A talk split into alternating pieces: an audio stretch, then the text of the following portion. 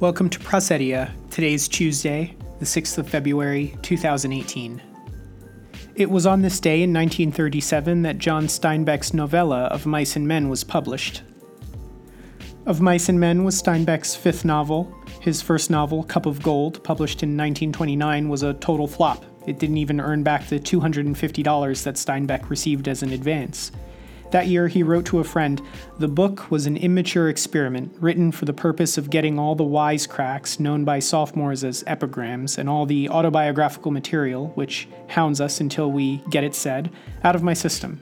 I think I shall write some very good books indeed. The next one won't be good, nor the next one, but about the fifth, I think will be above the average.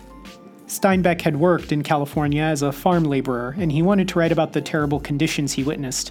Of Mice and Men tells the story of two laborers who are best friends Lennie, who is big and strong with limited mental capabilities, and George, who is small and smart and looks out for Lennie.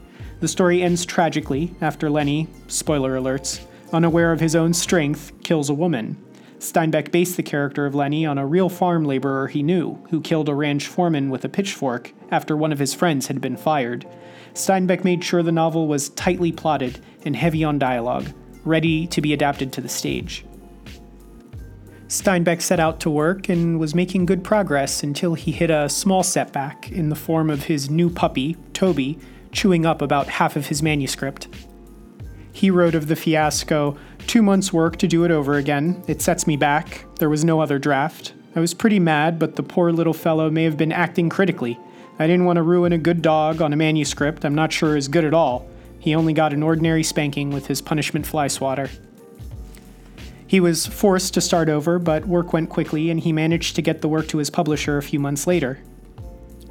Shortly thereafter, the famous playwright and director George S. Kaufman offered to produce the story as a play, and Steinbeck spent a few weeks at Kaufman's Pennsylvania estate, where the two worked on adapting the work for the stage.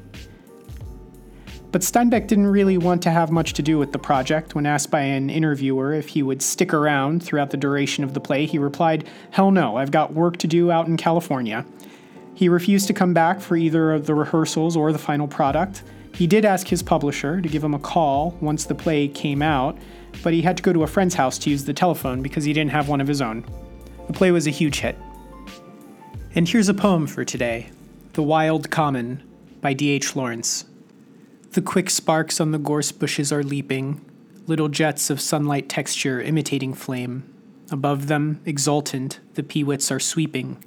They are lords of the desolate wastes of sadness their screamings proclaim. Rabbits, handfuls of brown earth, lie low rounded on the mournful grass they have bitten down to the quick. Are they asleep? Are they alive? Now see, when I move my arms, the hill bursts and heaves under their spurting kick. The common flaunts bravely, but below, from the rushes, crowds of glittering kingcups surge to challenge the blossoming bushes.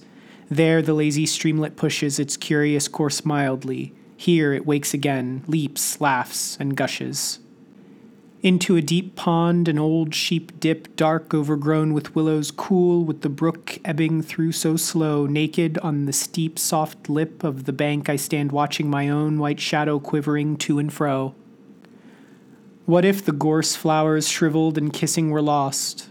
Without the pulsing waters, where were the marigolds and the songs of the brook? If my veins and my breasts with love embossed withered, my insolent soul would be gone like flowers that the hot wind took. So my soul, like a passionate woman, turns, filled with remorseful terror, to the man she scorned, and her love for myself in my own eyes laughter burns, runs ecstatic over the pliant folds rippling down to my belly from the breast lights above. Over my sunlit skin, the warm, clinging air, rich with the songs of seven larks singing at once, goes kissing me glad.